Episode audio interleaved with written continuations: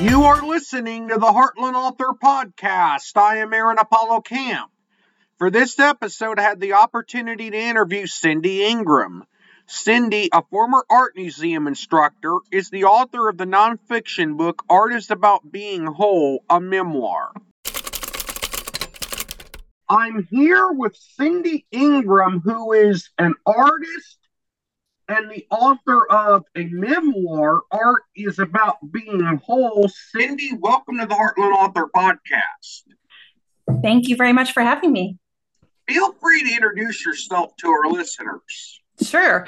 Yeah, I'm Cindy Ingram, and I have run a business for the, about 10 years now, uh, helping art teachers connect with works of art.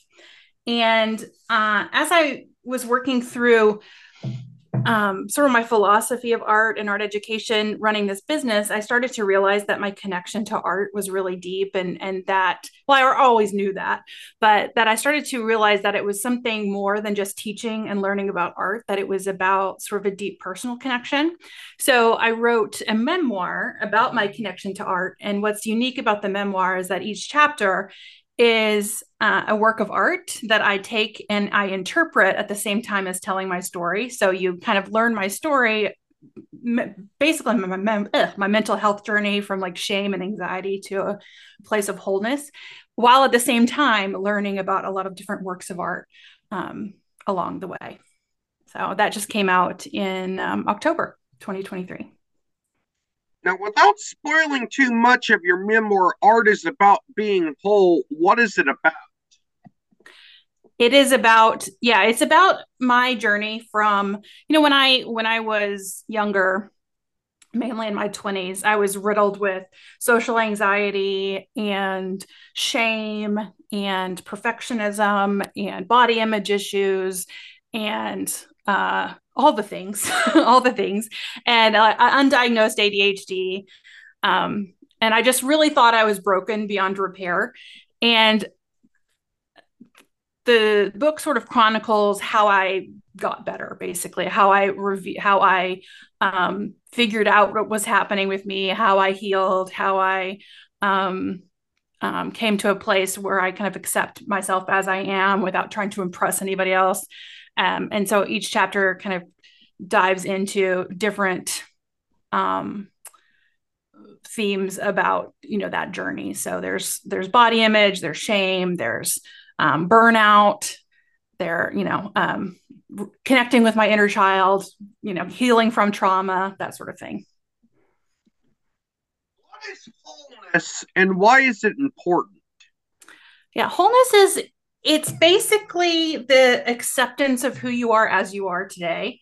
It's that you're not broken and you don't need to be fixed. It's um, not trying to fit into places where you know you don't fit. And so you're not trying to um, be who you're not. So you feel it's really sort of an authentic, peaceful, content place um, with who you are as you are.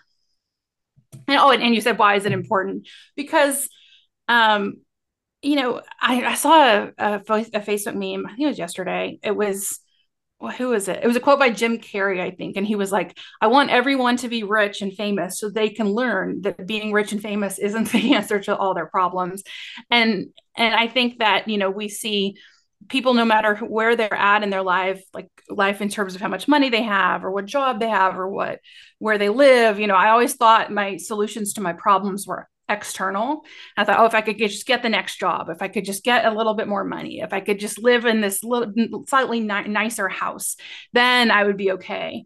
But you, your problems really follow you everywhere you go. So a, wholeness is just being just um, happy where you're at now and accepting it. You can still have growth and you can still strive for more, but that you do feel kind of good in your skin now. And that I think that's where um, the magic can happen. That's when you can be your most creative. That's when you're most happy. That's when you're most most um, authentic and um, doing the best work in the world. When you have that feeling.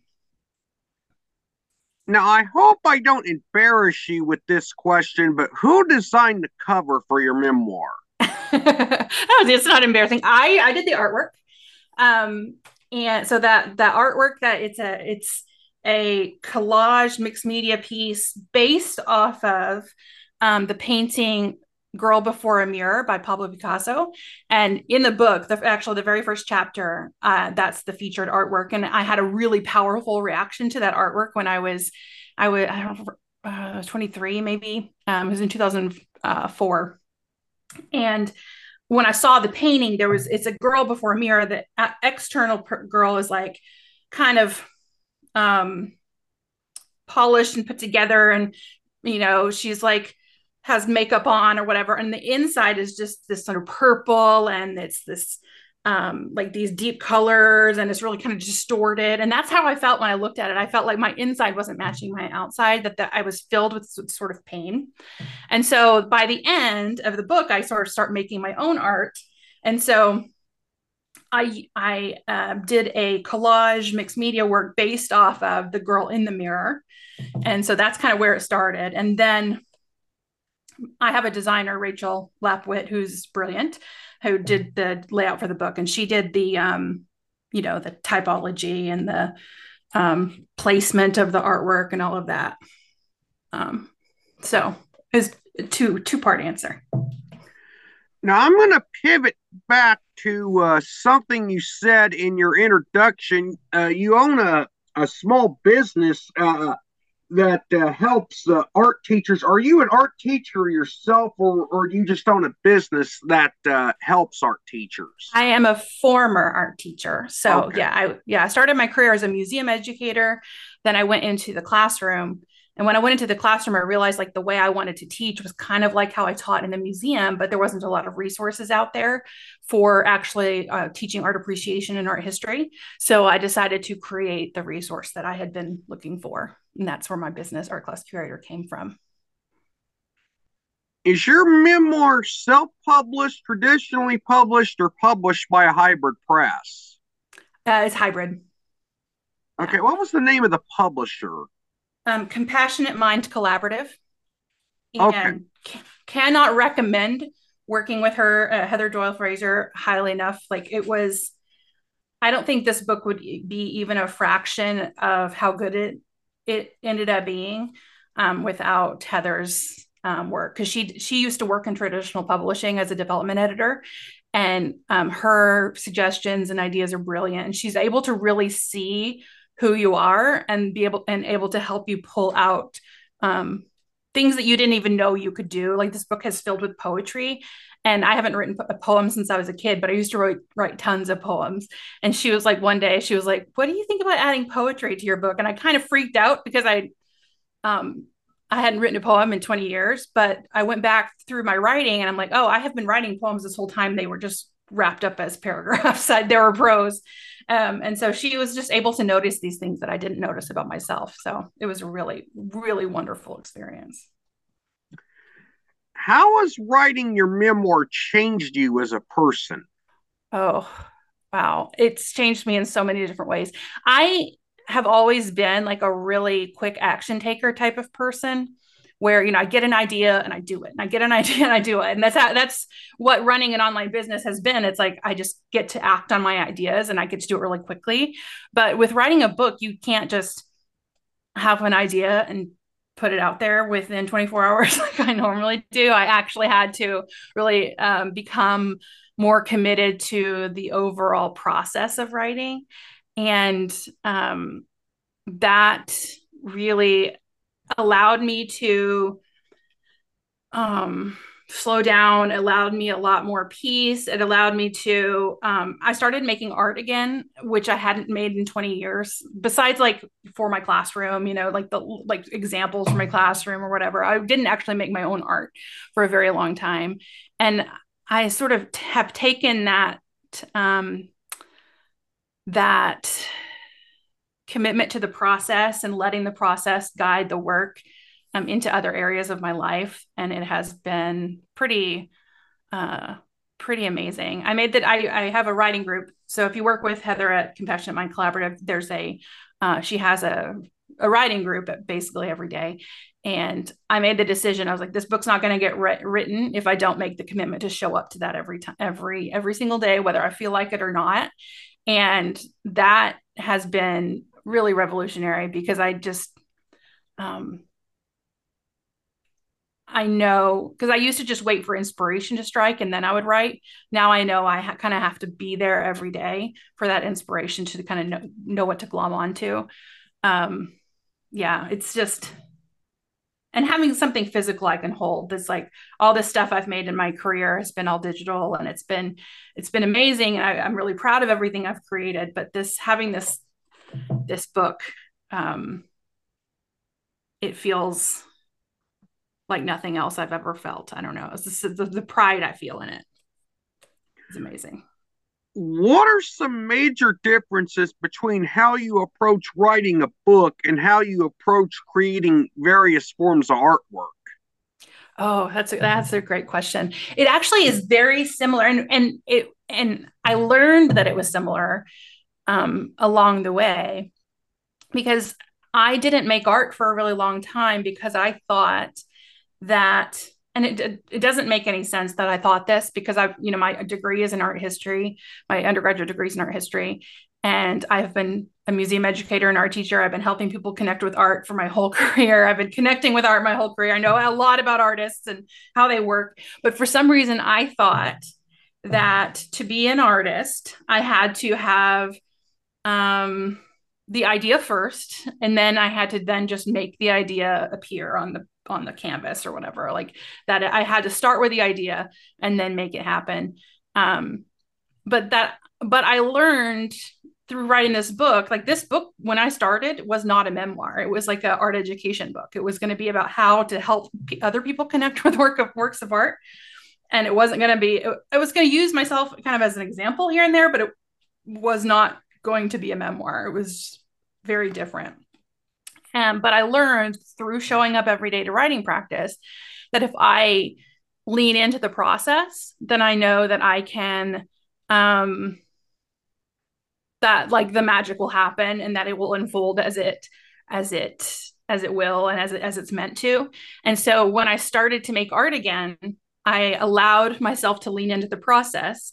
I just decided to show up at my my art desk that I created and just l- do whatever felt like the right thing to do instead of um, expecting perfection right out of the gate. Like I was expecting this like perfect idea to show up and then I just create this perfect thing, but that's not how writing a book is and that's not how making art is either. And so it's they have been really complementary um, processes. And I did this all of my art to start in an art journal.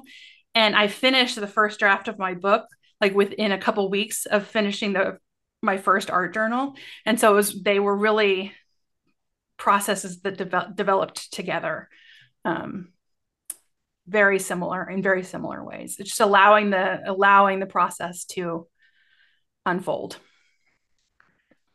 you uh, mentioned that uh, your book was originally supposed to be an art education nonfiction book, and it became yep. a memoir nonfiction book. At, at, what point did you realize your book was going to be a memoir and not uh, an art education uh, textbook of sorts? Yeah, it was my first one on one session with Heather from Compassionate Mind Collaborative.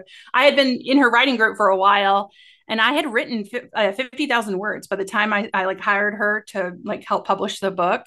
Um, I had written 50,000 words. I show up and I'm like, Hey, I'm, I'm almost done. You know, I was like, this is, this is, like, I've got a, I've got a whole book here almost. And, um, I just, you know, need some help figuring out what to do next or whatever. And she started, we started to talk about it. And within that first call, she asked these clarifying questions about, you know, what I wanted people to get out of it and um, who I wanted to read it and what I, you know, what I wanted to happen when they read it and all this stuff. And I realized in that call that I had written half of two books. the first half was uh, very art education. It was very, it was very explainy. There was like a chapter on like appropriation. There was a chapter on gender. There's all this like, there's all this stuff. And then the second half was examples of this deep connection that's possible um, with art, but it was still very academic. Like there was a lot of a lot more like references and a lot more, you know, pulling from research and things like that. And but what I really truly wanted when someone reads my book was I wanted them to feel the connection that I feel to art and I wanted them to feel the power of it and you can you can't have them feel the power of it by telling them it's powerful. You have to actually show them it. So we realized that really the last half of my book was the right direction. It still needed a lot um, to kind of take out a lot of that academic stuff and then and then format it as a memoir. But I think by the end of that one hour call, we realized we kind of came to the conclusion together that this was a memoir that I was writing. Um, and once I knew that, uh, yeah, it became a lot easier to write. It became a lot because it was really kind of confu- it was kind of confusing to me when I was writing it at that point um, because it felt it did that tension between what it was trying to do and what it was actually doing was very different. So, why is it important to take art out of lecture halls and into the hearts, minds, and lives of everyone? Yeah, that's I love that question. Um, yeah, it's a lot of people have these views of what art is and what who art is for. And um most people, you know, I, I, used to do this activity when I was teaching. I used to teach community college, and I would do this activity with my students where they would have to personify uh, an art museum. So they would have to like write a little essay about if an art museum were a person, what would that person be like? And that was a really amazing answer. But it was always like they're rich, they're snobby, they're, you know, they're like hipster, they're like too, they they think they're too good for you. Like it was all that kind of stuff. And I'm like, that is a, a really predominant view of what art is about. And the, a lot of people think that they are missing something to like that, that they're missing some gene or some um, a bit of knowledge or something that they just don't get art and they never will because they're not they don't have the right something. They're missing something. And i've learned in my career through working with people of all ages that everybody has the ability to to connect with art and everyone has the ability to interpret it. Everyone has the ability to get something out of it. Everyone has the ability to enjoy it but they just don't ever give themselves those chances. And they also um, view art as this thing that they have to learn about. And they view art and artists as people and things that are above them. And that if they don't like it then they're not good enough. And to me that's not what art is and that's not what it ever has been about. And so i want to show people that there's another way that you don't have to that art artists are people too they're humans just like everyone else.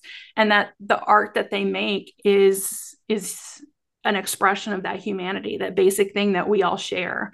Um, and so it's, I like to kind of take art off the pedestal and, and, you know, even when we, they teach art history in, in college, they like, you know, it's in a dark room and you just kind of look up at these dark slides and someone's just talking. And that's not, that's not how you engage with art. It's not how, you know, it's not how you listen to music. That's not how you um, read books. Like you, you bring yourself into the process when you read a book and you bring yourself into the process when you listen to music. And i think a lot of people aren't bringing themselves into the experience when they're looking at art. And so um, um, i'm trying to change that and help people see the power of art. How has your relationship with art changed throughout your life? Hmm. yeah when i was a kid it was i just knew that it was something I needed. And I knew, like, I love to draw and I love to um, make things. And I love, but I lived in a small town and we didn't have, well, we did have an art museum. I just didn't, I didn't know until later that it existed. Um, and the only the only art that I had was Disney movies. And so, you know, I grew up with the generation where like Little Mermaid, Aladdin, Lion King, that was my that was those were my childhood movies. Lion King came out um, when I was in the eighth grade, and I watched it 12 times at the movie theater. And it, it, just had this, I just would look at it. I would watch that opening scene, The Circle of Life, and I would cry every single time the, the sky opened up and like shined down when Rafiki was holding up Simba. Like every time it would make me cry. So I knew that like art had this ability to, to move me in ways that I couldn't be moved in my life in general because a lot of us grew up in times where feelings and emotions were not um, very well accepted in our households um, in the 80s 90s and early 2000s like we didn't talk about feelings. We didn't talk about things that made you different. We you know none of that none, none of that. And so i would stuff in all my emotions but when i was with art I felt safe to feel things. So even when I then when when I did discover that real art existed, I would I would just feel moved and would feel like like the the closest I've ever really gotten to a really truly spiritual experience. It was just like this connection with my humanity and everything. And that really has not changed at all. Um I still am that way uh, I still have those same experiences. I think there there has I just understand them more now, and I and I um I know to give into them. Like I don't I don't get freaked out by those experiences. And then also like there was a period of time where I art was my job, and so it became like I kind of felt a little bit more removed from it. So there was a period of time where I would look at art and it would be like, oh, this, I would look at it through the lens of how am I going to teach it? Um, and that, that was kind of when I started to get disconnected to art. And then I, I, um, I kind of reconnected back when I realized that was happening, happening. I couldn't, I couldn't look at art the way I always have. And I also couldn't write anymore either. And so those were some like big red flags there. I was like, there's something wrong here. These two things that have always been a part of who I am, I can't do anymore. Um, so it's kind of like I've used art as a as a as a, a guidepost or a um uh, yeah, I guess guidepost is the best word I can think of right now for it. There's another word that I can't quite get, but it'll come to me in about an hour. that happens to me as well. Yeah. uh, my final question What does the creative process teach us about life? Oh, gosh, I, I could probably talk about that for an hour. I would say my first thought is to not take things quite so seriously the creative process is engaged in very serious things serious thoughts and emotions and fears and it brings up all the things but that it i think i know that when i'm engaged in my creativity whether it's writing or whether it's making art um, or even experiencing other people's art, you know, going to the theater or, or listening to music or whatever it is, or reading, like those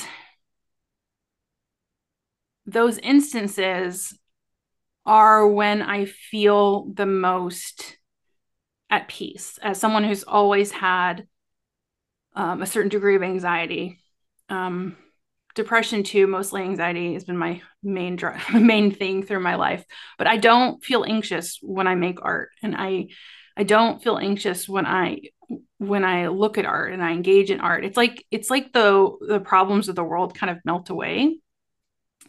And it i, I think it just shows me what's truly important. Um and it allows me to be present and mindful. And I think that's probably why I'm not anxious because I'm not stewing on what's next or I'm not stewing on something that happened last week or what's going to happen next week is that I'm truly here in this moment. Um, doing something with my mind and my body that is um, kind of fully engrossing. Um, and so I would say, yeah, just it teaches like a presence and a mindfulness that I think you know a lot of research has has shown to be like uh, a secret to a happy happy life. You know, is when you can stay in the present. Um, and then let's see. Yeah, I guess I mean, I, think I'm happy with that. I think it, it could probably I could probably tell you a couple more reasons, but it's probably things I've already said. Answers to other questions. Cindy, you were an amazing guest for the Heartland Author podcast, and I thank you for appearing on here. Awesome. Thank you so much. It was a pleasure. I always enjoy interviewing creative people like Cindy. This is Aaron Apollo Camp reminding y'all to write your imagination. Bye for now. You can learn more about me and my book writing projects at campaaronapollo.wixsite.com forward slash author AAC. You can follow me on Facebook at author AAC and on Instagram at AAC Scribe. Copyright 2023, Aaron Apollo Camp, all rights reserved. This podcast episode is intended for the private listening of our audience. Any reuse or retransmission of this podcast episode without the express written consent of the podcast host is prohibited, except under fair use guidelines. Royalty free music and sound effects obtained from https colon forward slash forward slash www.zapsplat.com.